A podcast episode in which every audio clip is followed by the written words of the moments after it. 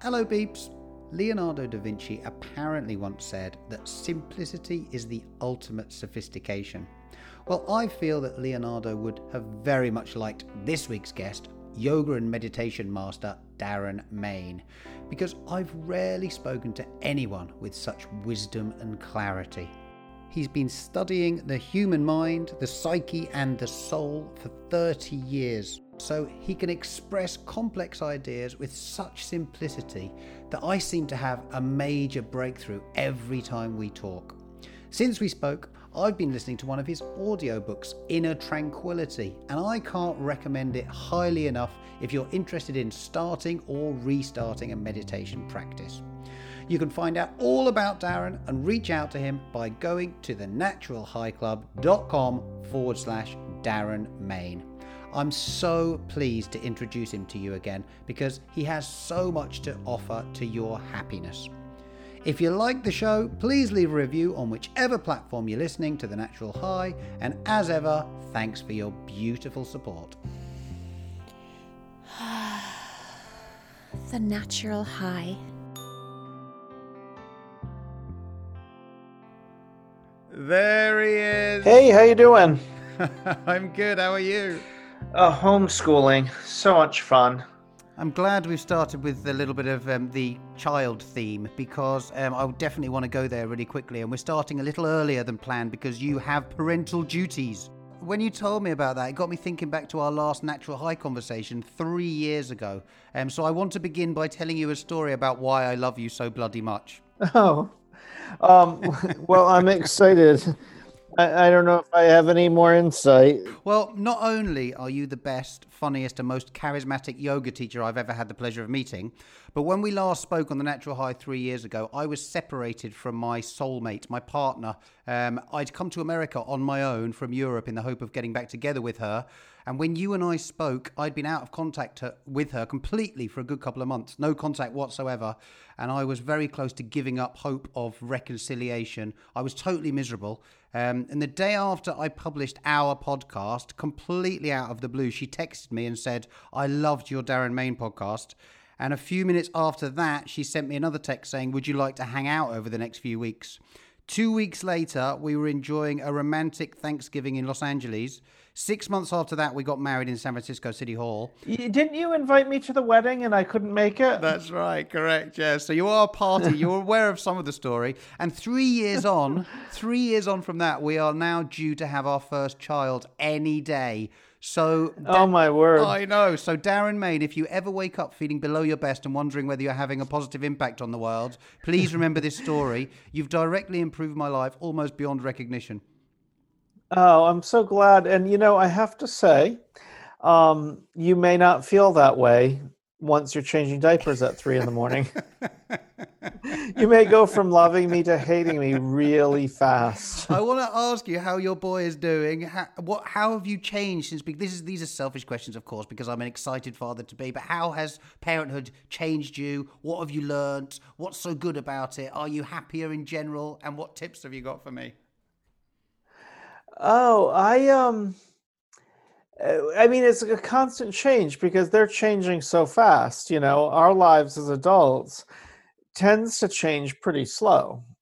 Usually, uh, there can be big things like all of a sudden there's a pandemic and you're working from home and your whole world collapses, but generally like a year in their life is like 10 years in ours, maybe more. So they go from not being able to move to crawling to walking to running into traffic to to learning things to going to school to learning words you don't want them to learn to right. you know under it's that idea of being a sponge when you're young. Oh my god they're sponges in a good way a sponge can soak up good things and it can soak up some not so good things. Um but yeah now that he's he's 11 he'll be 11 at the end of this month wow. and it's I don't know how that happened, but all of a sudden he's he's like he's not he's still a kid, but having more and more adult like qualities all the time. Mm. You know, in the stuff he says and the conversations we have, um, he's definitely interested in um, women. I think. Wow. I mean, I, I I don't know if he'll ultimately prefer women or men or maybe a little of both when he starts dating but he We're in California. he dude. definitely has started to notice women's bodies in a Wow. different sort of way Wow. and it's it's fascinating because I, I want him to be a gentleman about you know his attractions and desire but i also don't want to squelch his attractions and desires so it's sort of this weird thing like how do i teach him to appreciate the things he finds attractive the people he finds attractive without objectifying Sure. those people Do you Um, feel awkward? Do you ever feel awkward having those conversations, or does it come naturally to you? Mm, no, I, I don't feel awkward about it. Um, I, I think the the bigger I feel more a sense of responsibility about it um, because I know that um, so much of like the Me Too movement is it, that has been socialized into men. You know the, how we treat women um, and how we treat each other and and just what it means to be a man. Like what is masculine? like and and i think a lot of the notions that i received growing up in the 70s and 80s are definitely messages i don't want him to get so i feel a responsibility but i don't feel embarrassed like i, I feel like maybe my parents were like all blushing and shy and dreading the talk Right. and, um you know he's just uh, you know at some point he'll he'll you know he he'll figure out you know uh, more and more. I just answer his questions as he asks them. I, there's no talk. If he asks a question i give him an honest answer Hmm. that's age appropriate of course it seems to me that um, from the very little I know about you and your kid is that you have a sort of a, quite a, a relationship which is uh, mates, which is exactly the sort of relationship I want to have with my daughter when she comes along. You know, I don't want it to be too rigid or too much of a sort of you know parent daughter relationship. I want to be somebody that she can always feel like she can turn to. Yeah, it's it's hard though because they instinctively, the older they get, I mean, like when they're little, they cling to you, Hmm. right, for everything. But right about second grade, they start to pull away. And I remember the first time dropping him off at school, he used to want me to walk him in every day. And then there was this one day, and it was like, he's like, Dad, can you let me off at the door? And then it was, Can you let me off up the street? Oh, the pain. and I knew it was coming. And uh, stuff like um, I don't know. It's it's funny how he'll hear a slang word and I'll catch him using it, and I'll be like, "Do you know what that means?" And he'll be like, "Yeah." I'm like, what's it mean? and he's it's so wrong. like, if you're gonna use the word, at least know what it means. Um, but there's that instinctive desire to like not ask for my help or guidance and because i think he they need to figure it out on their own Mm. to a certain extent and you know like it would be nice to help them avoid every pitfall but you know we all have to have like broken hearts in middle school and high school and Of course, those experiences are some of the most know. important of life, right? The life lessons that you learn from your own adversity. yeah Would you say but that you're you, in for a ride Yeah, yeah buckle right. in um, would you say that you subscribe to a particular parenting style, or is it just all sort of you know being being sort of yeah improvised as and when it happens? There's a great book. I recommend it to everyone, especially new parents. But it's a it's a, I think a rabbi wrote it because it the, the, um it's called the value of a skinny um, Jewish wisdom for parenting or something like that. Okay. Um, and it's basically this idea that we learn by getting hurt, by testing our boundaries and and finding out what happens when we cross them. And so many people try and sort of bubble wrap their kids, you know, never wanting them to get hurt, never wanting them to get in trouble, never wanting them to feel pain. And you don't want them to be so traumatized or so injured that it's irreparable. Hmm. But the fact that they touch that hot stove eh, with, without doing like third degree burns, but if they if they won't listen and they wind up doing that, they don't do it a second time. Once You know what I mean? shy, Like, yeah.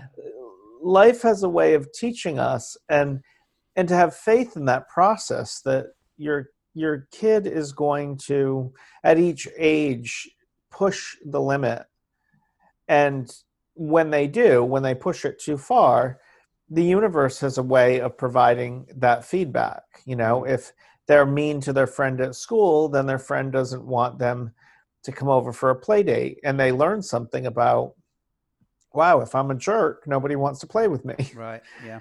Um, and the and the kids that don't get that message um, i think turn out turn out to be sociopaths right? So to um, for me it's about like stepping back and giving him the longest leash possible without letting him do irreparable harm right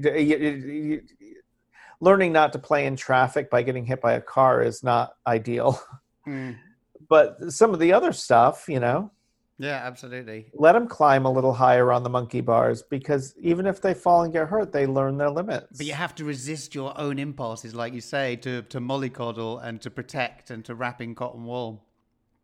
Mm. Um, do you have any asp- any specific aspirations for him? Do you try and um, sort of send him down certain paths in his life? Do you want him to become musical, for example, or do you stand back and think I'm going to let him develop his own passions without trying to direct in any way? My aspiration for him is happiness. Uh. I like, like, seriously. I uh, um,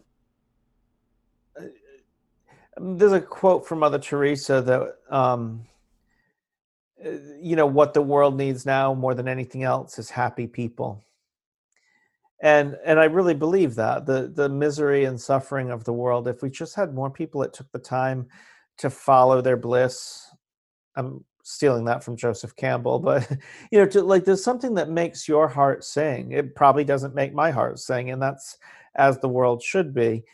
But if you're not doing that why not? What's holding you back? Like what what constraints has the world put on you or have you put on yourself or a little of both that prevents you from quitting the job you hate and eh, you know doing the job you love or dumping the person who's not right for you so that you can go out and find the person who is right for you. Um, and i think that for for me i just want him to be happy. He has a purpose. I don't know what it is. It's not for me to figure that out. But i know it's there and i know if if i just help him explore, it will become apparent, you know. He seems to really like computers. He seems to really not like sports. I, a lot of parents like you should get him into sports. I'm like he hates it. I like I, I I want him physical. I make sure he's moving and active and doing something physical, but it's just because he doesn't play baseball doesn't mean that's a bad thing. It's just he's finding his truth. I've spoken to loads of people recently who have been really angry when they've read news, adults who have been really angry when they've read news stories about kids partying and doing their thing. But, you know, I empathize because I think back to when I was a teenager, when I was eh, eh, and 17, 18, it was such a magical time of life and it's a magical time to be interacting with people on a different level you know interacting with people that you're attracted to and you know that sort of physicality of that is is so magical and i mean do you think kids have been affected by this psychologically more even than adults the covid thing um uh, it's certainly affecting them in a deep way but they tend to be more adaptable than adults mm. like my cousin i mean my son is doing really well with school right now. I mean, I don't think that, all how's that working? Do. It's all remote, is it? It's all virtual. All remote at the at least here in San Francisco. Hmm. So what? How does it work? Um, is it like a, a multi Zoom group chat, or is it how how does it work? Um, every morning he logs in with his teacher, and they have little breaks and stuff. But they do a lesson. They do breakout groups, sort of like a meeting at work. Wow.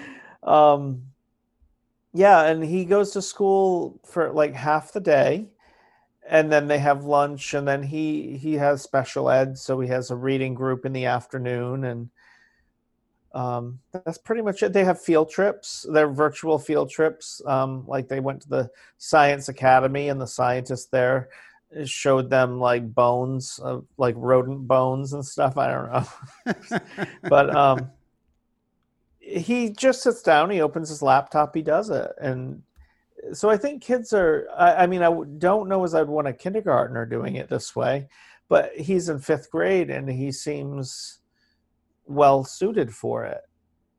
You know, Mm. so we'll see what happens. But I think the the lack of play, like his birthday's coming up, and I'm like, sorry, but you can't you can't go to House of Air on the trampolines. Mm.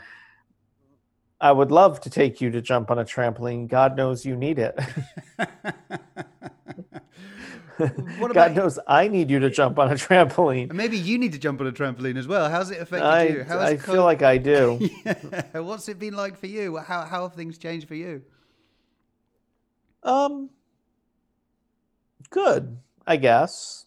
I mean, uh, for me, yoga is yoga is the practice of witnessing the change instead of always trying to control it. Mm. You can direct it a little bit, sort of like you can sail. You put out the wind is blowing, and you can set your sail, and it can take you places. Um, but you can't change the nature of the wind, you know. And so I, I'm just trying to learn how to sail, or learn how to surf rather than fight against the current. Just sort of go with it and direct it into the areas I need to go or would like to go. That is a beautiful metaphor, and, and I remember from our last conversation how succinct you are because you've obviously spent years of rumination thinking about life and thinking about all of these things. And I- you know, when I when I stopped doing meditation for a while, for example, and then I start doing it, I realize how much self-talk there is, how much internal dialogue there is, and and meditation immediately gives me that awareness of it. Not that I can control it in any way, but I realize that it's happening. Yeah. Well, I think a lot of it is people assume these passing emotions and thoughts, and even your physical state of health or strength or weakness or low energy, high energy, an injury, all this, it's like weather, it changes. And yeah, it sort of sucks when you're in the middle of a hurricane or, uh, you know, a monsoon or something, but this shall pass. And the thoughts that are passing through, it's just a story you're telling yourself. Right. And if you can recognize it for that, then you can kick back and enjoy the story. Like a little kid listens to Hansel and Gretel and, uh, you know, oh my God, there's a witch in the woods with a gingerbread house and it can be scary and, you know, all of that. But you don't have to, you can enjoy the fear, you can enjoy the experience of the moment of the story without getting so invested in it and that's sort of how I feel. It's like just because I'm having these thoughts doesn't mean I have to react to them. I can sit and watch them and and act on them when I need to. I can choose to act or I can choose to sit. I can choose to act the way I've always responded to these types of situations or I can come up with a totally new way, you know? It's like each moment is a clean slate if you let it be. And meditation allows you to see that. Mm. Most people are so busy it's I just did a video on the monkey mind, and one of the things I compared it to was a like a, a fan that like a you know to cool yourself down, cool your house down. And when the fan is spinning fast, the blades become invisible. Right, their effects are still real. Mm-hmm. Right, you you feel the wind, so they're affecting you. If you put your hand in there, you're really going to feel the effects of those blades uh, but you can't see them because they're moving so fast. Right. But when they slow down or stop, then you can clearly see them. And meditation for me is slowing the blades down so that you can see them for what they are and then respond to them accordingly. Another ingenious nugget of wisdom there. So, can you make that internal dialogue less destructive then, or is it literally about observing and being more aware of it? Because I think we all have it to varying degrees and regularity. Some of us don't even realize it's happening, but I think it's a central, it's a really significant issue in life, and where it comes to happiness, health, and an overall balance. So, do you still have the same degree, the same extent of that internal destructive dialogue when you're not feeling so good, or is it just about managing it, or can you actually quieten the storm? Well, I think in yoga, we try to train ourselves to recognize that there's a difference between the dialogue and the action that arises from that dialogue and in between those two is choice So how you react. so if if i have a an internal dialogue that um uh, that my partner just cheated on me Hmm. right put aside whether my partner just cheated on me or not it could just be a story i have Mhm. it could be a story I have because my partner actually cheated. right. But either way, it's a story I have. And I can have that thought and then I can respond to that thought in about 5 million different ways. Right. I can lock all the doors and change the locks and never let him back in, or I can uh, dump him or we can open a relationship and be polyamorous or or or you know there's like 5 million ways to respond but when the mind is spinning that fast maybe it's a good idea to like say wow you know he's been working late a lot um is he working late or is he seeing someone else well if I just respond as if, oh my God, I know he's cheating and he, really is working late, then that's going to be embarrassing and perhaps destroy a relationship. So just still the mind long enough to say, what do I know? Do I really know this is true or is this just a narrative? And regardless of what is really happening, what he's thinking, feeling, and doing, can I respond to him in a thoughtful way? you're you've been working late. Are you really working late or is something else going on? And if something else is going on, why? What's going on between us that's, you know, that making you feel like you'd rather be working all hours of the night or seeing somebody else? And how can we remedy that? Or can we remedy that? Is it time to part ways? But you can do all those things thoughtfully and mindfully rather than with a just responding to a bunch of ideas you have right so there's the thought and then there's the action Right. and the decision connects those two but you can go so many different pathways you just go the habitual one most of the time And do you think that by having that practice that you can over time reduce the frequency and the intensity of those thoughts because you're rationalizing them better? um i think you can but i also think it doesn't matter that much Mm. once you see the thought for what it is then you um you you can it, it doesn't matter you can have fun with it it's like a campfire story right? We all go camping and we sit around the campfire and we tell these scary stories. And it can be fun to get scared sitting around the campfire but we don't have to like have it dominate our lives. We can enjoy the feeling we can enjoy the fantasy we can you know be fully present to it but we don't forget that it's real. We don't really think jason is running around with a hockey mask right? You're sitting by the campfire telling spooky stories and then you go to sleep and you wake up and Okay. you know what i mean? Yeah. and but in day-to-day life you respond as if those stories are real. And that's where you get into trouble. You don't have to get rid of the stories you know? You can have your shadow side. Hmm. right? You can have your dark fantasies. There's nothing wrong with that. Hmm. um I suppose The it, can, question it could be wrong if, if it's having a really negative effect on somebody's life without them having that, you know, release valve, that way of managing it. well what's causing the negative effect the Mm. thought or the decision that arises from that Right. thought Yeah. right you may have some i don't know like uh, i'd have to look at your browser history but right maybe you have fantasies about really um shall we say domination and humiliation Hmm. fantasies right Hmm. you have multiple things you can do with that right you don't have to act on it Yeah. and if you do act on it, it might be with a willing partner who is sort of your mirror image, right? The the problem comes when you deny it and pretend it's not there. But when you stop and say, "Oh wow, for some reason this sort of weird kink of mine is it keeps coming up for me.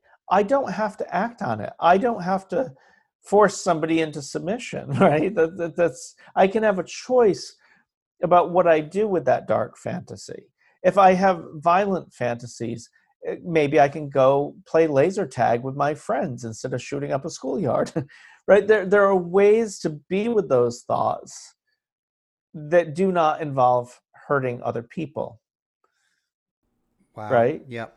Yeah, it's it's really interesting. You have an almost intimidating amount of clarity about things like this. Do you spend a lot of time with yourself? I mean, you obviously do quite a bit of meditation, but do you do you think about these issues a lot? Do you read a lot about them? How have you come to such clear conclusions about how to manage your life? I have been reading books on yoga philosophy and other um, philosophies for 30 years. so right. it, it, tends to tends to warp your mind a little bit. No, I mean I've been studying Buddhist philosophy and and in Christian mysticism and a little bit of Kabbalah, which is Jewish mysticism, and a little bit of Sufism, which is um, the, the the mystical branch of Islam. But mostly yoga is my primary focus, mm. and they all really say the same thing. The problem is not so much the thought, but the decisions that arise from those thoughts. But the thoughts are spinning so fast that you don't realize you're even making a decision. Hmm. I mean, the classic example is you want to go on a diet. You say, you look in the mirror and you say, wow, I've gained a few pounds. I want to take a few pounds off.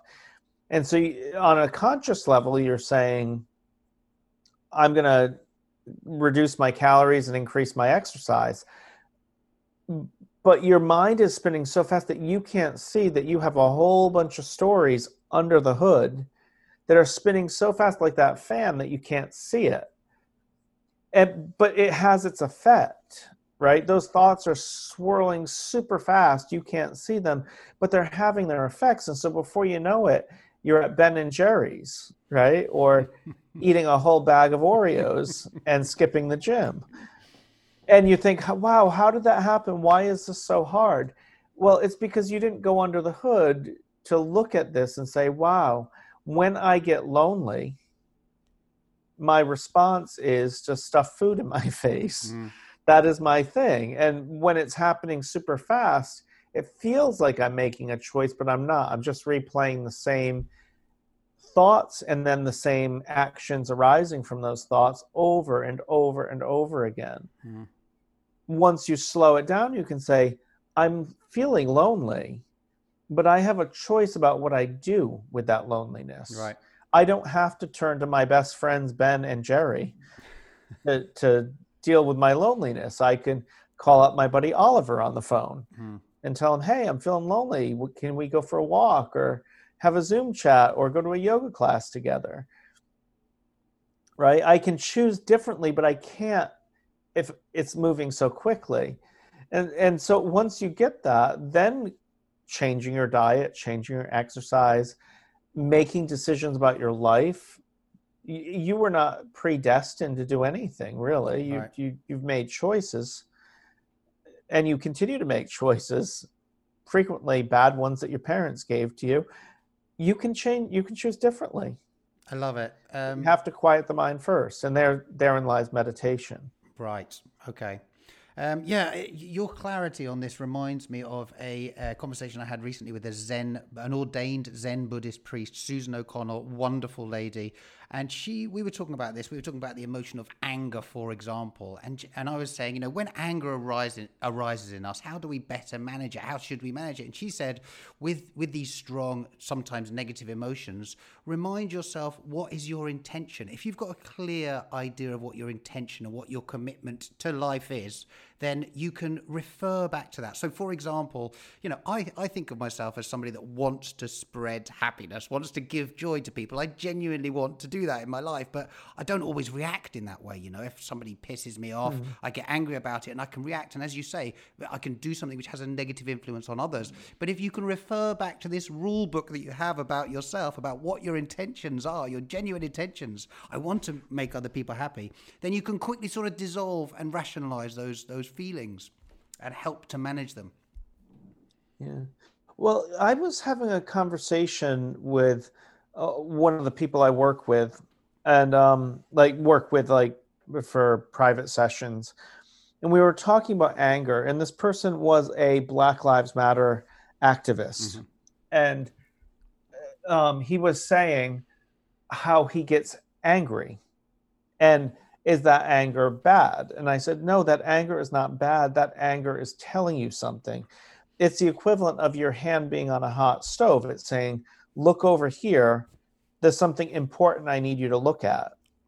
Right. right. A trigger. The problem isn't that you're angry you should be angry when you see somebody being um, with their uh, with a knee on their neck, gasping, begging for air, while people stand around and look.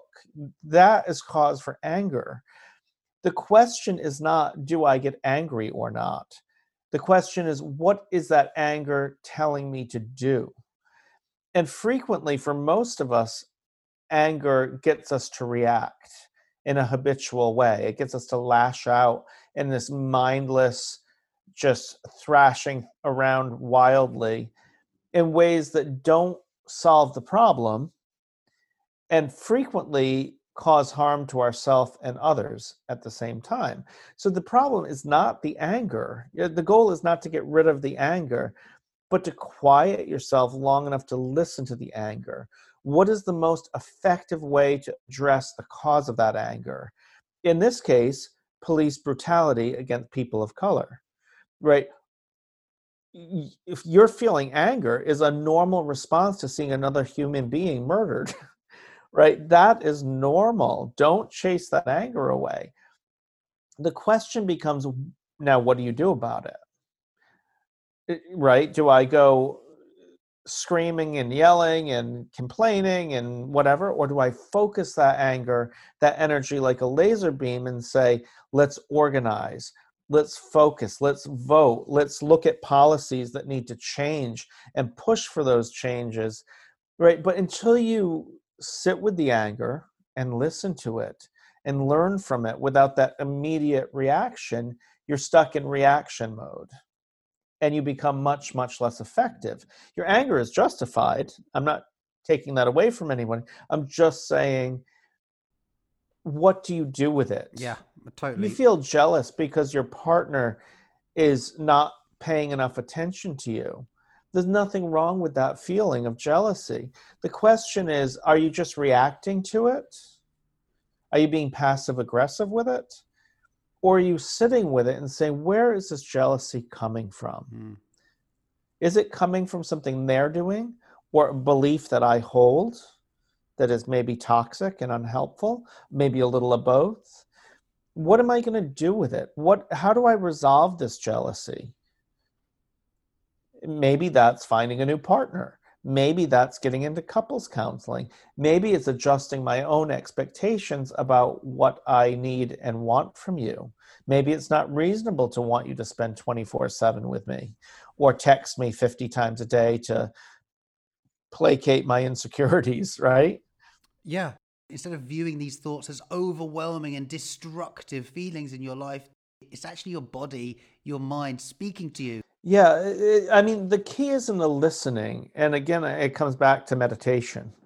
Whether you do that on a yoga mat, a meditation cushion, a prayer bench, in a Zen monastery or in a Christian monastery or sitting on the beach looking at the waves, it doesn't really matter. You find the path that works for you, but until you still your mind, you're in reaction mode. And reaction mode is never good. Right. Yeah. Never, ever, ever. You might eh, like they say a broken clock can be right twice a day. Mm. So occasionally you'll hit the mark, but for the most part, you'll always be off and you'll always be agitating and always making things worse and always creating self fulfilling prophecies. Right? Yeah. If I'm jealous and I don't sit with that and figure out what the cause of that jealousy is, then there's a chance I'm going to start to alienate you. You're going to want to spend less time with me, which will lead to more jealousy until eventually something breaks and you say, you know what, I've had it. I'm done. Goodbye. Don't ever text me or call me again.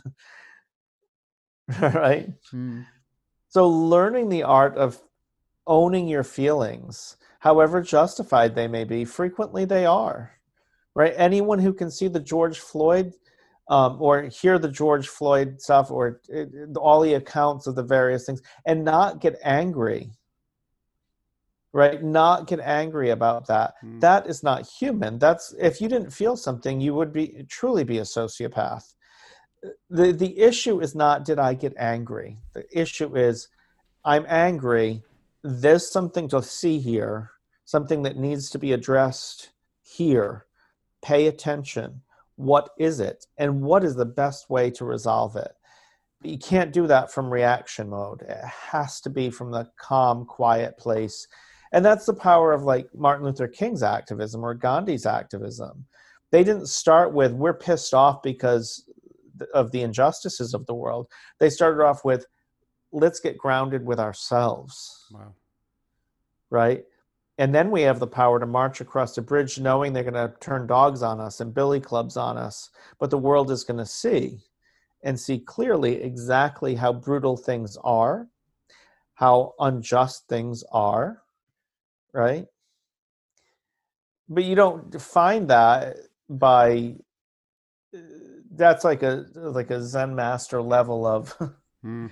self-discipline Mm. Yeah, I, I definitely want to um, talk to you more about zeitgeist uh, momentarily. But uh, before we move on, what are your meditation practices? Um, how much time do you set aside for meditation every day? Do you ever miss it, or do you just does it ever feel like a chore to you, or do you feel like you need it like oxygen and water in, in your life these days? yes to the last one and yes to the do i ever miss it Okay. right for me it's not about right or wrong you're not a good person because you meditate or a bad person um, if you don't meditate it's it's about i always say to my son i say it to him before he goes to bed because i think it's important to start tomorrow tonight.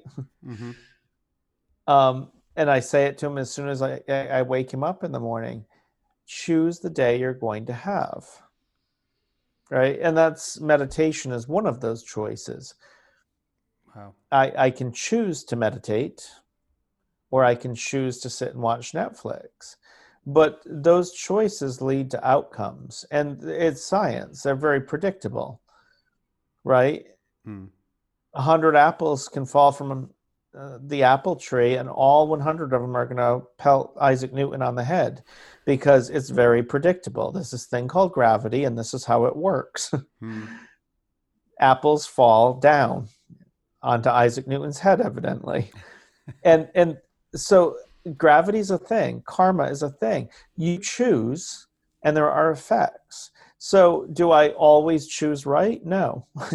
no, hmm. I make tons of bad choices, including skipping meditation some days. But what I can do is I can even in that I can learn. I can say, how did this day go?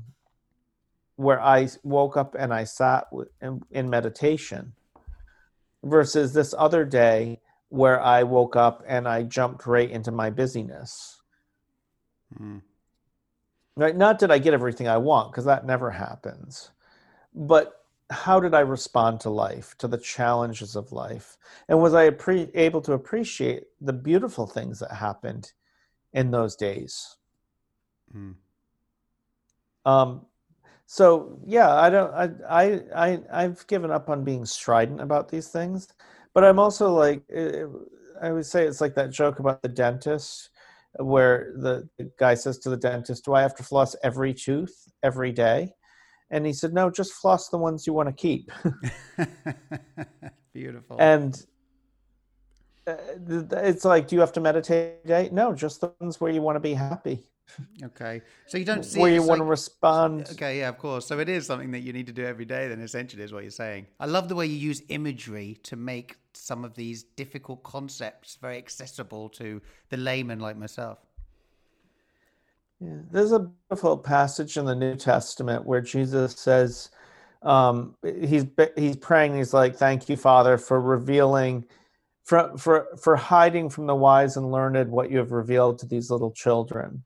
Mhm. We all know this, and we see it in children's stories. I mean, if if you want to learn about the mysteries of life, read children's stories. Hmm. Right? I wrote a book about the Wizard of Oz, but it could be any children's story. Like embedded in those simple stories is the answer you're seeking. Hmm. How much meditation do you do every day? And do you have any sort of, you know, specific practices? it depends on the day. Right, of course. On average, what would, what would be standard to make you feel uh, sated? Mm, half hour. Okay. And you do it in the mornings? Mostly, yeah. Mm. Okay. Interesting. Have you done uh, any writing over the last three years since we last spoke? Have you published anything else? what if I?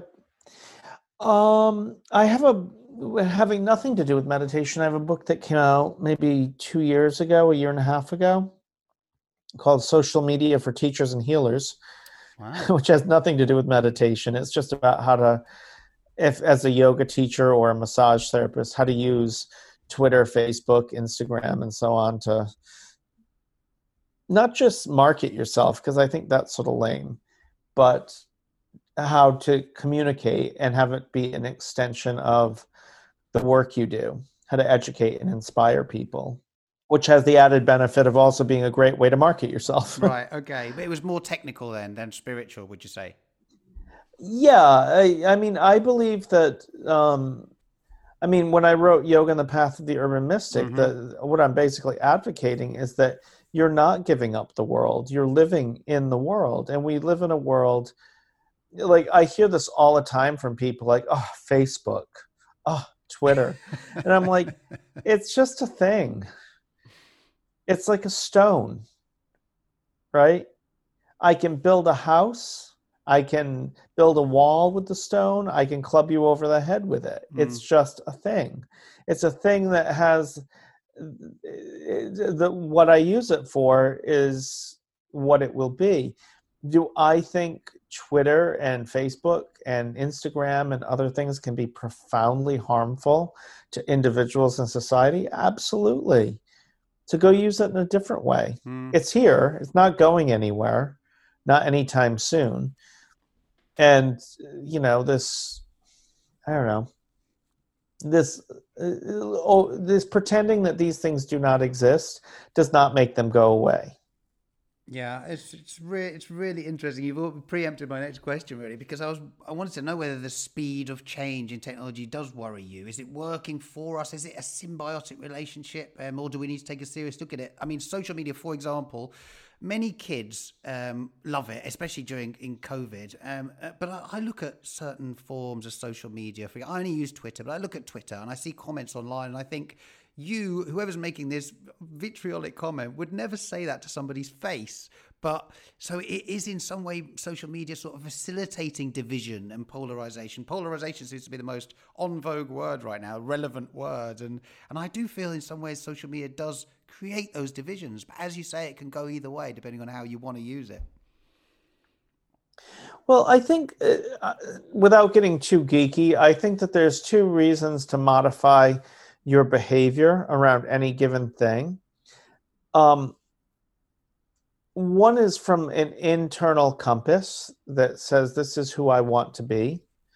This is the person I want to be. And the other is from social approval or consequence, right? So the fact that I say please and thank you is probably the product of my mother making me say it right? Mm. And the, the the reason I don't, um, if I'm frustrated waiting in line at the post office and it's taking forever, and they don't seem to be very cognizant of the line snaking out the door, and you finally get up to them and they say, "Hi, how are you today?" and what you're feeling is miserable. I've been waiting for an hour while you diddled around and took your sweet time. right? Mm. You're a jerk. Mm. that might be what you're feeling, but there's this external pressure that says if I behave that way, yep. there's a consequence. Social convention. People won't like me and I'll look like a jerk and no one will want to be my friend. Yep. So we have this external force that's saying, don't behave like a jerk. Hmm. Right. And and most of us bow to that, which is not inherently bad, but then you go online and that is removed. Right which means the other internal compass of right and wrong and the decision of who I want to be becomes all the more important because we don't have the eyes of society looking at you. You have a, a, a basic level of anonymity that allows you to say what you're really feeling, Mm. which you have every right to do, of course, except for you sort of being a jerk. And so the practice of meditation in all of its forms is is that mirror that you hold up that allows you to say is this who I want to be? Do I want to be the person that says really mean things in Twitter comments? So Right? There's an appeal there, So true. right? Mm. Is this who I want to be? Mm. Yeah, beautiful. Um, it just gives you that and so- space to think and to respond rather than to react, I suppose. Right. When you remove the social consequence or at least lessen it, the need for that personal inner responsibility becomes all the more apparent. Mm. What do you want? What do I want? A COVID 19 vaccine would be nice. It's on its way. It's just around the corner, apparently. Do you think? Um, Apparently. I mean, it feels there's some optimism in the air about this. Do you think that we will? Do you think we'll learn anything from this? What will? What have you learned from it? And do you think? Well, my concern is that we'll just go back to exactly the default way of living that was occurring before this happened, and that we're on this sort of inevitable path of, towards destruction because we're not prepared to change our ways. Well, you can never go back, Mm. Right? You can't un experience something. Yep, true. Right. Somebody who has experienced a trauma in their life, let's say they were assaulted, you can never go back to being the person you were before that trauma. But you can become something beautiful, Mm. or you can live your life as damaged goods. Right. I think this experience has been very traumatic. It's shaken the foundation of how we live and how we interact with each other and what we thought was important turned out not to be all that important. And uh, some people have used this time to really do some self exploration and consider what they want from life. Other people will not have learned much. And mm-hmm. they won't go back to the way it was but they'll find something equally as unhealthy. Yeah, absolutely. I think know i think it depends on the individual on the individual, beautiful, perfect segue. Because I do think a lot of the time now, I've sort of on my journey, I've spent a lot of time blaming the man, blaming corporations, blaming the establishment, and then I realised that it's almost a way of um, you know hiding behind the problem instead of actually affecting it myself. And I think that we can control ourselves on a personal level. We can't control who who you know owns what country, company, what companies do what, you know who's in power, but we can take responsibility for our own actions, can't we? I can make an actionable difference to the environment by living in a more sustainable fashion. That's the only thing I can control. And this is becoming clearer and clearer to me that, you know, I don't what I what I can't do is continue to make excuses by blaming the other. Yeah, the years and years ago, um, before most of your listeners were probably alive or uh, or certainly aware of such things, there was a, a shampoo company, a personal hygiene product company called BWC, Beauty Without Cruelty. Okay. And their whole claim to fame was they produced products like shampoo that were not tested on animals. Um, and it was radical at the time Right. right? So people who wanted to be conscious of animal cruelty and how we treat animals all flocked to this one product. hmm And so many people did it that more and more products popped up. And now you can't pick up a bottle of shampoo that doesn't say not tested on animals. Absolutely. It's Right. main sales pitch. I mean, if if you do test your products on animals, you're going to have a difficult time turning a profit. Absolutely. and and i think that what we need to remember and it's the dirty little secret that many empower and by empower i mean politicians i mean church leaders i mean uh, ceos of large companies what they don't want you to know and may not even be conscious of themselves is the way they succeed the keep power is by disempowering you. Right? The minute you realize you have a choice that you don't have to do what they tell you to do Mm. then they lose power. Yep.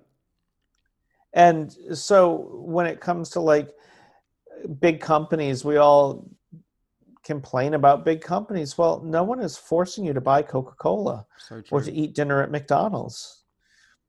Right? The fastest way you can, I just heard McDonald's is coming out with their own veggie burger Mm, finally after all these years, mm. Um, which is great for the cows, not so good for your heart, I'm sure. right. the cows will do really well, They're not so much the people eating it. Mm, Um, but the bottom line is they're not doing that because they care about the cows or doing the right thing or the planet or any of that. They're doing it because enough people are going to Burger King that has a veggie burger. so true. Right? I'm not advocating that either, but I'm just saying there's a reason this shift is happening. There's a reason that um, more and more people are looking for options in their menu. Not that they're going to become hardcore vegans, but that they're just looking for more sustainable ways to eat. Yeah. As that has shifted, the world has shifted. So you really believe that the ind- the consumer directs the corporation rather than the other way around? Absolutely. Mm, that's beautiful. It's a lovely thought. I really. But only if you're conscious. If you're not conscious, you're going to watch every ad on TV and believe the crap they tell you. Mm, so true. Um, and you know, economics and convenience come into it so much for the individual as well. Like I still buy loads of stuff from Amazon, and the amount of packaging that comes through my door because of Amazon is absolutely ludicrous. So instead of hiding, you know, instead of just blaming politicians, blaming corporations, I'm going to start blaming myself because they're the actionable changes that can be made at this point. Yeah. I I just think that when we become more conscious, we make more conscious choices, and those conscious choices. Uh, again, I'm sort of getting geeky here, but karma is cause and effect, which are not separate, but appear to be separated because of the thing called time. Right. right? If I smoke a cigarette today and a cigarette tomorrow and a cigarette, ne- uh, you know, the day after, and it goes up to a pack a day, you know, every day, it doesn't seem to have any effect because the the smoking and the lung cancer are separated by time. hmm And then when the lung cancer finally comes, and I say, "Oh, poor me," what did I do to deserve this? Well, lots of things every day. Mhm. every time you lit a cigarette Mm. right? When we slow that fan down, we start to basically collapse time. We get to see more clearly the relationship between cause and effect. They're not separate. They're not sep- you can't sever them. Every cause has an effect. And once you do that, then you can start to make those choices. But until then, you're just sort of battered around by consumerism Mm. right? I watched a Coke commercial the other day, and everybody was happy and water skiing and had a tight body, and you know what I mean. And instead of actually stopping to think, if I drink this 300 calorie can of garbage, yeah. I'm not telling people not to drink Coke. I'm just saying, know what you're drinking. Yeah. Be aware. Do it consciously. Make your choice. But you don't get a choice until you slow the mind down. Right. So true. So very true. Um, you talk about karma. What do you think happens when we die? Another small question for you. Um, I don't know. You'll have to ask me when I'm dead. do you subscribe to the uh, Buddhist idea of uh, nirvana and you know building up enough credits, that, uh, uh, being on this eternal cycle of rebirth and suffering until you build up enough credits to to get into nirvana? um, I don't know what I believe. I honestly don't. What I believe, what I know, is that energy doesn't go away; it gets transformed. Right. Uh, That's like basic physics, right? The universe isn't more or less empty. Energy is just changing shapes. And this energy that we currently call Darren Main is going to change shapes. It's doing it right now, right? My face looks different than the face I had when I was five, Hmm. right? So energy doesn't go away, it transforms. And when I die, I will, of course, transform in a pretty significant way, in that the shape of Darren will be gone and, and a new shape will take its place. Now, whether that's reincarnation or I come back as a sunflower, I don't know. Mm. and you don't really care as long as you're doing good in this life, right? Or maybe I, may, you know, maybe there's a heaven and a hell or whatever. I have no idea. Mm. I just know the energy doesn't go away; it gets transformed, and it's going to happen. It doesn't matter what I believe. I could spend a lot of time thinking about is there a God? Am I going to go to heaven? Am I going to reincarnate? If so, as what? As who? Maybe I'll be a rich, famous person, or maybe I'll, you know, if I'm mean to homeless people, I'll come back as a homeless person someday. Like, just, you know, I wouldn't. I, I don't think it's a wise idea to put a lot of negativity into the universe. it tends to have a boomerang effect, and I don't think you escape it by death. Yeah, I, right? yeah, I just yeah. Energy doesn't go away; it gets transformed. Mm. Physics 101. nice. I describe uh, I describe good vibes as a domino effect. I think that you can you can see when you have a positive effect on other people, you can see that spreading outwards. But also when you're angry, when you're nasty, when you're you know short tempered with people, that also has a domino effect, doesn't it? You create positivity or negativity around you based on your own actions. Exactly. Um, uh, it's been a very emotional time in America uh, with the election. Um, I uh, I sent you that Van Jones YouTube clip. Oh, you've probably seen it already, but I found it so inspiring. I I, I had ju- you sent me that, and I posted it as soon as I saw it. I posted it on Facebook. So good. So good. Yeah. I feel really positive. I, f- I was crying. There were tears of joy in my household when Joe Biden became president elect. Um, I, I, feel there's just, he's just a man of integrity. I mean, anybody would seem like a man of integrity compared to Donald Trump. Don't mean to be too um, disparaging. But do you feel that too? Do you feel a genuine, authentic sense of integrity returning to, to the White House and to American politics? Or is it, am I just falling foul of more politics and polit- politicians' lip service? No, I think uh, you know politics is a dirty business in, in the sense that it's about compromise, and far too frequently politicians of all stripes, even the ones I vote for, have to compromise their values to keep their job. So you know what I mean? Uh, that said, um, there is basic human decency, right? I can compromise my values without calling you mean names. Mm I can make choices and trade offs in order to get something done hmm. without being mean spirited or dis- patently dishonest and just making stuff up. I can maybe pay more attention to some constituents than others because they tend to vote for me without pitting one group against another and human empathy is something that is a good quality.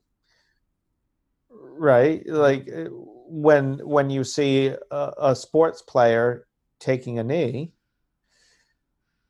to think what happened to what have they witnessed? What are they feeling?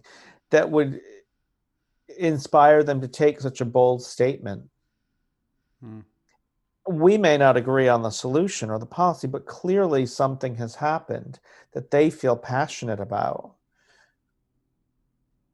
And can I just have empathy enough to uh, treat them with respect as, as opposed to call them sons of bitches, right? Mm. There's a big difference there. And I don't think we can overlook that. I didn't agree with much of anything George W. Bush did as a president. I can't, I would be hard pressed to list 10 things that I can say, yeah, I was really with him on that. And I think he had a basic level of decency that I really miss. wow. You know what I mean? I, I I don't think George Bush would have said most of what Donald Trump has said. Oh yeah, he's completely changed the parameters. I agree with you completely.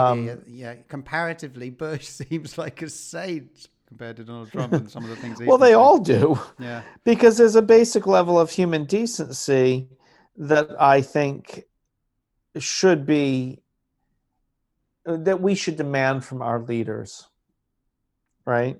Absolutely. And we, and we can debate the policies, you know, like the, I have friends that think very differently on policy, but if you don't want your kids to hear it, if you'd scold your child for speaking that way in kindergarten, mm. preschool, then I think we that's not too little to ask from our politicians. Yeah, so true.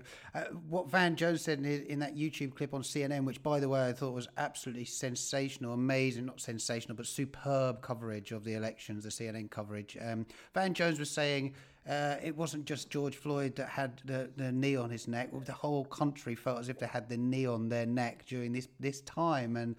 Um, yeah, I, I, to personally speaking, like I've even been worried to send text messages and WhatsApps, and when I when I realise that I'm concerned about sending those things, just in case somebody might be watching or listening, that might just be pure paranoia, but it's created by a sort of a silent that silent assassin of autocracy. And I wonder if Trump had, had managed to get another term, whether he'd have tried to bend the rules even further. Would we have just seen another four years of him? Would we have seen even longer? You know, and and I think I don't, I don't want to yes. sound dramatic. the answer to all of that yeah, is yes. Yeah, and it, I feel sometimes like I'm being dramatic when I think this was a fight, this was a pivotal moment in the history of democracy. Because you look at China and you look at Russia, and it feels like America is the, still the antithesis to a degree of that. Uh, you know, the a bastion of, of liberalism. But with Trump in, in power for another four years, I, I truly worry about, mm. I would have worried about a long term dark era for the world. Yeah, well, there's. Uh, I don't know if you are a Game of Thrones fan. who isn't? But there's. Who isn't? um, until the last season, I was a, a okay, fan, and yeah, then I was like, "Oh endings. God, you so ruined it." But there's a, a wonderful, very informative scene in the series where Littlefinger is talking and he gives this little speech and it's chaos is a ladder. And he's basically talking about his, how he uh, how he gathers power. And it's by creating chaos about turning one house against another. Right. and and turning one person against another. And that chaos that he creates he climbs as a ladder. And he, he goes on to say some people are afraid to climb and some people start the climb and then fall very few people make it to the top. I'm I'm paraphrasing. And of course, I don't want to ruin it for listeners who haven't seen it, but he doesn't quite make it to the top. Mm. but that governing philosophy, that approach to gathering power to yourself is something that I think Donald Trump has mastered mm. because it's not just one thing, right? You barely catch your breath from a, a sexist tweet and he's saying something racist or locking children in cages or encouraging good people on both sides. Or you know it's just you don't have a chance to catch your breath. And and that chaos becomes his ladder. And so our response to that as hard as it is and it's unfair and i get that our personal responsibility to that is to not be chaos to not contribute to that chaos. And I know I sound like a broken record, but the tool we have to do that is meditation, is prayer, is yoga, right? Some version of those things, mm-hmm. right? To find that non chaotic center, to rise above all of his noise and you can both say you know what? That was incredibly offensive or this policy is cruel and unjust and i'm going to fight you on it but i'm not going to do it from a place of chaotic outrage. I'm going to do it from a place of calm reasoned focused action. Hmm. that's what martin luther king would do. That's what nelson mandela did. That's what gandhi did that's what Jesus did to free his people from the Roman Empire. You can go down the list. Right? Yep. Yeah. Amazing. It uh, starts by not reading his tweets. so Don't read true. his tweets and sit and meditate. You're, you're absolutely right. It's a very real strategy. I keep going on about this brilliant documentary that I watched recently called Hypernormalization, which is specifically about that, about sowing confusion within the masses in order to um, maintain and strengthen your grip on power. It happened in Russia, um, uh, very much so for during Putin's reign. And um, it's a strategy which seems to have been taken up by Trump as well. Like some of these, a lot of these comments seemed so scattergun and so horrific. But as you say, well, you seem to be alluding to, there's more of a strategy behind it than we we would we would think initially. Yeah. Well, it's hard. It's it's like catnip. It takes a, a strong level of commitment to peace, internal peace, to be able to respond peacefully. Mm. I mean, not to harp on the ending of Game of Thrones, but the reason the Mad Queen wasn't long for the throne was because she went mad, right? She let her emotions. Uh, Daenerys was a perfect example of one who could have gone either way, right? Mm. She had some noble goals, but she let her rage and her desire for vengeance get the better of her. Right and we can't be that right? We can we have a choice. I believe the choice of joe biden who from everything i can see seems to be just a decent guy. Even if i disagree with him on some policy stuff or whatever he seems like a decent human being. Um to choose one mad queen for another mad queen is not moving in the right direction. Um mm. and i would say you know, insisting that our leaders, whatever we think of their policies, are not mad, are not vengeful, are not playing to our most base emotions is should be our number one focus. Everything else we can sort out. You know, like what does the healthcare system look like? A very important conversation to have but I don't think we can really effectively have that until we have decent, well-intentioned people who are committed to like mm. thoughtful resolutions. One hundred percent. Just when I thought I couldn't like Joe Biden anymore, I read an article today about how he's bringing his rescue dog to the White House when he takes over, which is uh, brought, made me teary again. I mean, Kamala, uh, she's from Oakland, and I went to see a rally of hers in Oakland, and she is, she just seems to emanate such goodness and she really wants to make a positive change to this world. I do wonder about the money in politics and the money in electoral campaigns and how damaging that can be. I wonder who Joe Biden and Kamala Harris are beholden to as a consequence of getting into the White House. You know, um, Kamala was asked why, you know, she she uh, dropped out of the presidential campaign initially, and she said, "I don't have enough money. If you don't have enough money, you cannot become the president."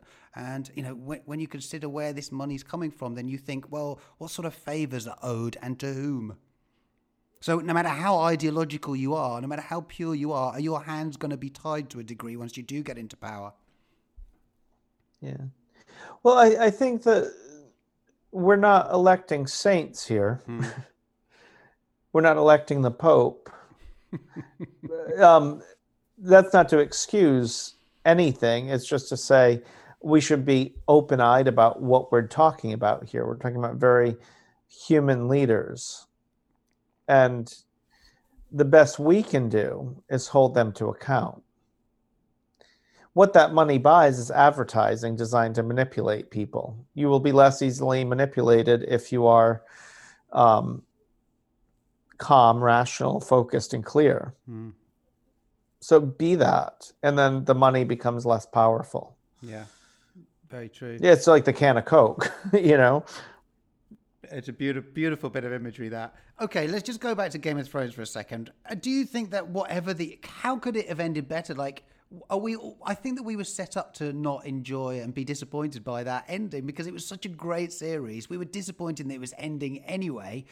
And you've just described a, a, sort of fable there at the end, where which describes humankind so beautifully that you have a pathway, you have choices through your life. Everybody's, you know, inherently good, but they can be steered in the wrong direction. And wasn't that wasn't that a beautiful tale in terms of you know a, a reminder of how we can take the wrong path? Um, the fact that she, you know, hmm. yeah, how, how could we have improved the ending? um, I think that this is the storyteller in me, not the yogi, because mm. I think the the basic concept is solid, right? Like the outcome was a good ending in the sense that it, Game of Thrones has always been about uh, who's sitting on the Iron Throne being the the ruler of your life. Which which of your instincts is sitting on that throne within? Is it the Jon Snow or is it the um, Cersei Lannister? You know, like all of these characters are within you. That's what made it such a powerful story. And the the the relationship between um, you know Jon Snow and Daenerys she had been motivated by power from the beginning and he was motivated by letting go of power from the beginning right? So all of these things it, it, it, wasn't like it was a bad outcome. It was actually quite a good outcome in in that sense. But i feel like from a storytelling perspective th- there needed to be more foreshadowing. They spent a lot of time making daenerys look very saintly. Mm. um and not enough time showing the conflict within her. There wasn't enough subtext which suggested that she was going to go the wrong way. But isn't that good when it's unpredictable? I mean, the, the most annoying ending for me would have been the Hollywood ending, where every all you know, good prevails, uh, good outs ultimately, and everybody ends up just having a big you know feast and shagging each other. That would have been that would have been really much more annoying, wouldn't it, for such a great series? Yeah, I I it's not that I disagree with the ending. Like I think it was really powerful uh, like the, how the Night King met his demise. Um uh, that was foreshadowed. I just feel like they could have foreshadowed a bit more. Because uh, a, a good storytelling is about helping you connect the dots within your own head. Right? So when you look at Luke Skywalker, or Darth Vader slash Anakin Skywalker, their conflict is our conflict, and it's so it's almost on the nose. there, the conflict is it's just you see it at every turn. Those conflicts are apparent. Like Luke Skywalker is inherently good, trying not to go to the dark side. His father made that was inherently good and chose the dark side, and now is wrestling with I want to be on the dark side, but it's just pulled to the light. That conflict is one that we all have at any given moment in life. And you could see how it came to resolution in the end. Right? Darth Vader didn't just wasn't just evil. You could see the conflict in him even behind the mask until he ultimately chose to throw the emperor down the reactor I think in Game of Thrones you couldn't really see that all the time, right. and and that I think was my my challenge with it. Not so much the I, the ending I thought was okay. I mean, Bran, the three-eyed raven, is sort of like uh, what in yoga we would call buddhi, the wisdom, or just the the part of us that um, can make wise, thoughtful decisions that are informed by but not tethered to past experience. Okay. Uh, and he had that quality. I think he was a, a, good choice, but again, it sort of came out of nowhere. I think they could have um, found a way to get him on the Iron Throne that was a little more smooth mm. from a storytelling perspective. And I think if they had a full season, they probably would have done that. Mm. If they had a few more episodes. Okay. But Meanwhile, we're just going to have to dress up and go to the conventions and do some role playing. Excellent. I want to be Daenerys. um, you've done so much in your life already. You've spread so much positivity. You're an amazing human being. Have you got any goals, any targets, any aspirations which you still, which are yet to achieve, and which might shape uh, your life going forward? No. It's living in the moment, isn't it? It's the Buddhism. Yeah, I mean, I don't know what comes next. I mean, I'm just I'm sort of liking the transition I'm in right now. Like, I'll probably write more books. I've, I've got a few in mind. Um, I'm really having fun with um, I'm like creating videos. I think vi- videos are a really fun way to share things with the, share your ideas with the world. One hundred percent. So I'm I'm really enjoying pursuing that. Tell us how we can watch your extension of what I videos. How can we watch that content?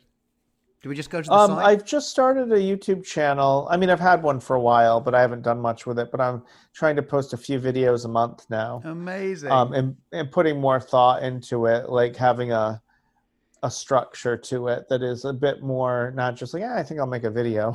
well, I'm pretty sure I'm on your um, mailing list, and I haven't heard anything about that. Well, I'm I'm sort of waiting until I get a few more videos up. I I want to have a channel worth visiting before I start promoting it. I'm so excited to go and check um, that out. I'm having fun with it, and I'm learning a lot, and and learning uh, more about the quality and what types of things work and don't work Mhm. because it's a new medium. It's not like teaching teaching yoga in front of a room full of people or giving a philosophy talk in front of a room full of people. Is a it's a different way to engage people. And as I've said to you already, you are so there's so much imagery behind your words. Um, you use imagery so much to describe, um, to break down concepts, and I think it's really powerful. So if you were able to use the that sort of platform to do it, is that the goal? Is that what you're doing? Are you breaking down difficult concepts concepts for people in you know? Yeah, I mean, my idea is to have different types of videos because different things speak to different people. Mm. But one of the things I want to do is do um, breakdown videos where you take a story, Right. um, like I did. I posted one a month or so ago um, it, on Aladdin, the Disney movie hmm and, and Aladdin and Jafar and the genie and how the bottle represents the ego and and how um, the genie has all the power in the universe, but it's crammed into this tiny little bottle. Um, and and just talking about that and how the quest for power is what ultimately traps Jafar in the bottle, right? hmm that compassion and loving kindness is and selflessness is what freed the genie, both his and Aladdin's. And it's also what trapped Jafar, his quest for power at the end of the movie. And so I think breaking these stories down is a powerful way to understand our own dilemma, right? I mean, the genie has all the power in the universe, but it's bound and shackled and stuffed into this tiny little bottle. That is you, Wow. right? You have created this false um, ego called Oliver, and you have all the power in the universe, but you're trapped by your own ideas, your own beliefs, your own self identity. You're saying, This is who I am, and it's inherently self limiting. Right. And the, the way you escape from that is selflessness Hmm.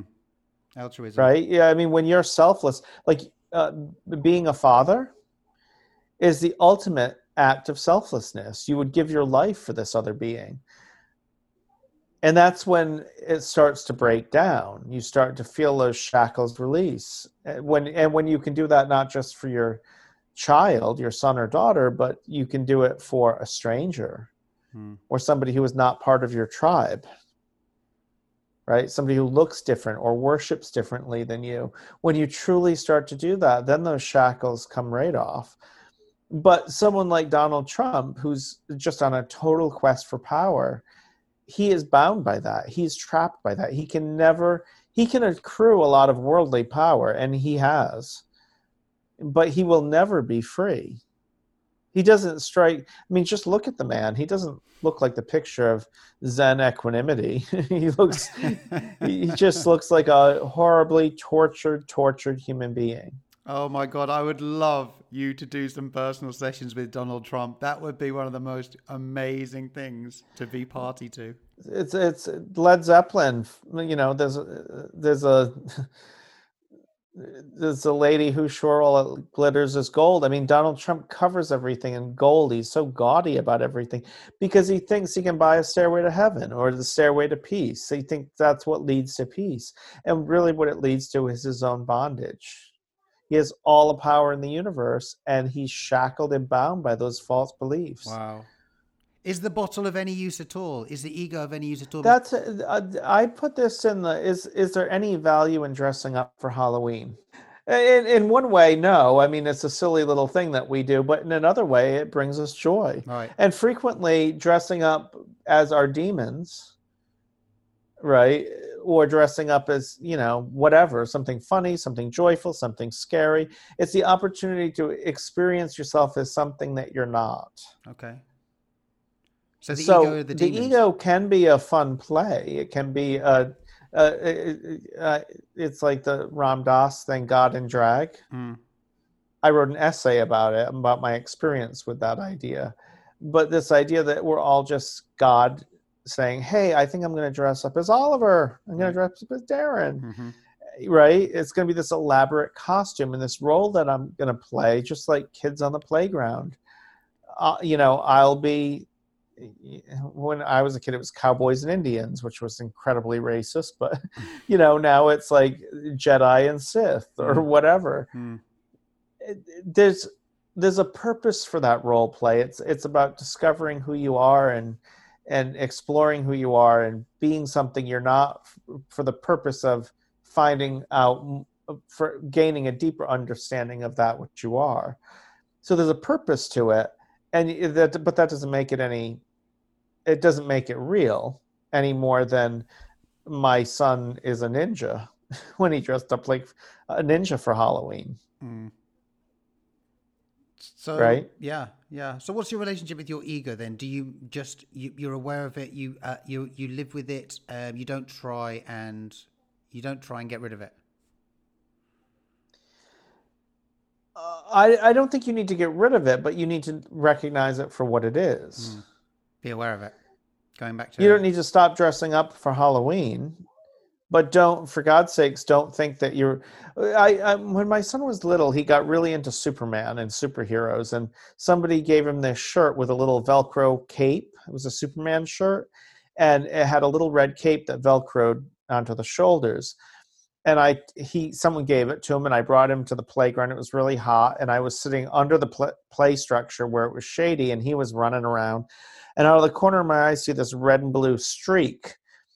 And he did a running dive off the play structure and did a face plant right into the sand and was screaming and crying. And I ran to him thinking, oh my God, he's really been hurt. He probably broke a bone. Here we come, ER. And I picked him up and held him and he cried. And when he finally calmed down a little bit, he said, My cape isn't working. and that's sort of where we get into trouble. We put on the costume and we think we are that thing. He was so invested in the costume, making him Superman, making him something that he's not, that he forgot that gravity was a thing and that we're not Superman even when we wear the cape. And so you can wear the Oliver cape, the, you, you can dress up like Oliver, and you should explore and be in that role to the fullest extent you can but don't don't forget who you are don't forget what you are yeah. Remember that it's a costume. or you're going to do a face Mm. plant that is so beautiful. That's a, a- amazing clarity from you as usual. How can we share and enjoy you now? And how soon do you think we'll be able to see you in the flesh again? Well the in the flesh thing is a little easier to answer because the- answer to that is as soon as possible you know as soon as it's safe to do so i've had lengthy conversations with the city of san francisco and grace cathedral about restarting that class but the, just the numbers are too high still Right. and we don't have a vaccine so it'll probably be a little bit um, before my class at the cathedral is up and running it was looking good for a while and then the numbers shifted again Mm. so there's that and then Expect people just banging at the door, desperate to get in for some Darren Main goodness. i don't know is it i have anything I, i'm going to chalk it up to a beautiful building and a, some great music and a and, and the amazing practice of yoga i have very little to do with it That's because you've got command of your ego. Um, well, when you fall on your face as a teacher enough times, you start to realize you're not you're not all that. right? you know, you show up, you hold space, you go home. It's incredibly humble of you. And what, how else can we interface then? You've talked about this content, which you're not prepared to promote yet, yeah. but do you do regular online classes or anything like that at the moment? Um, I do a lot of, I have like a weekly yoga philosophy discussion group wow. online. I'm thinking about rolling out a pranayama practice, maybe a monthly pranayama practice. Mm-hmm. And I've been doing a lot of teacher training and lecturing at different places. And then I've been doing some like special one off events. Like I did a big thing with Yoga Journal recently. Um, and I did something with Yoga Alliance a couple a month or so ago. And so I've been doing bigger stuff like that. But mostly I've been tr- trying to restructure what I do um, to be more focused. I'm I'm working on some video courses and stuff for people who want to take that deeper dive. Okay. And we can find um, all of um, this at darrenmain.com, right? darrenmain.com and, and some of it hasn't been released yet but you get you get a little preview amazing i you see i don't even know about these weekly classes that you do i i don't go to your site regularly but i just i know that i'm on the mailing list so um, you're not doing enough promotion man I will I will send out an email blast. You've inspired me. And when does it happen? Every Wednesday night. Every Wednesday night. And it's donation based okay. and your first session is free. Oh my god. We've been working through the eight limbs over the past few weeks. Um, this week we're talking about or tonight actually we're talking about pratyahara but I'm doing different topic each week and just sort of doing a deep dive in a discussion about that topic. I can promise you that I will be coming to your your class online tonight. I have no reason not to attend, but please explain to me before the class what is pratyana. Um, pratyahara, pratyahara. is um, um, yeah, work on pronunciation another day. it's withdrawal of the senses, and the idea is um, your ego uses the senses to look for evidence of it to justify its existence all the time. So if you believe that, um, if you believe you're a victim, you will look out at the world and you'll see all the things in this world that justify that belief. Right.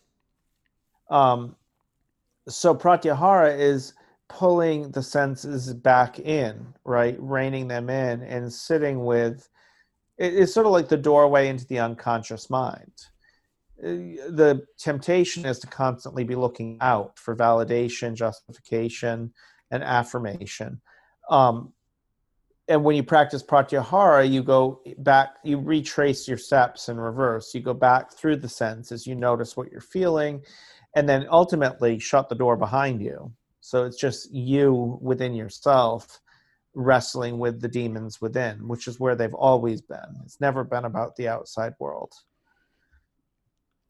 Wow, this is um, fascinating. I feel so fortunate that I've um, been talking to you today because I'm I'm going to be talking to you. Well, I'm going to be with you this evening. Excellent. I look forward to it. Well, I cannot thank you enough for your time. You've been so generous as ever. I feel so enriched from having spoken to you. And um, uh, yeah, thank you so much, Darren. You are such a positive force in this world. Uh, well, I thank you so much, and I'm so proud. Of, I'm so stoked that you're still doing your podcast. It's great. there was a hiatus, a long hiatus, but I'm enjoying it more than ever.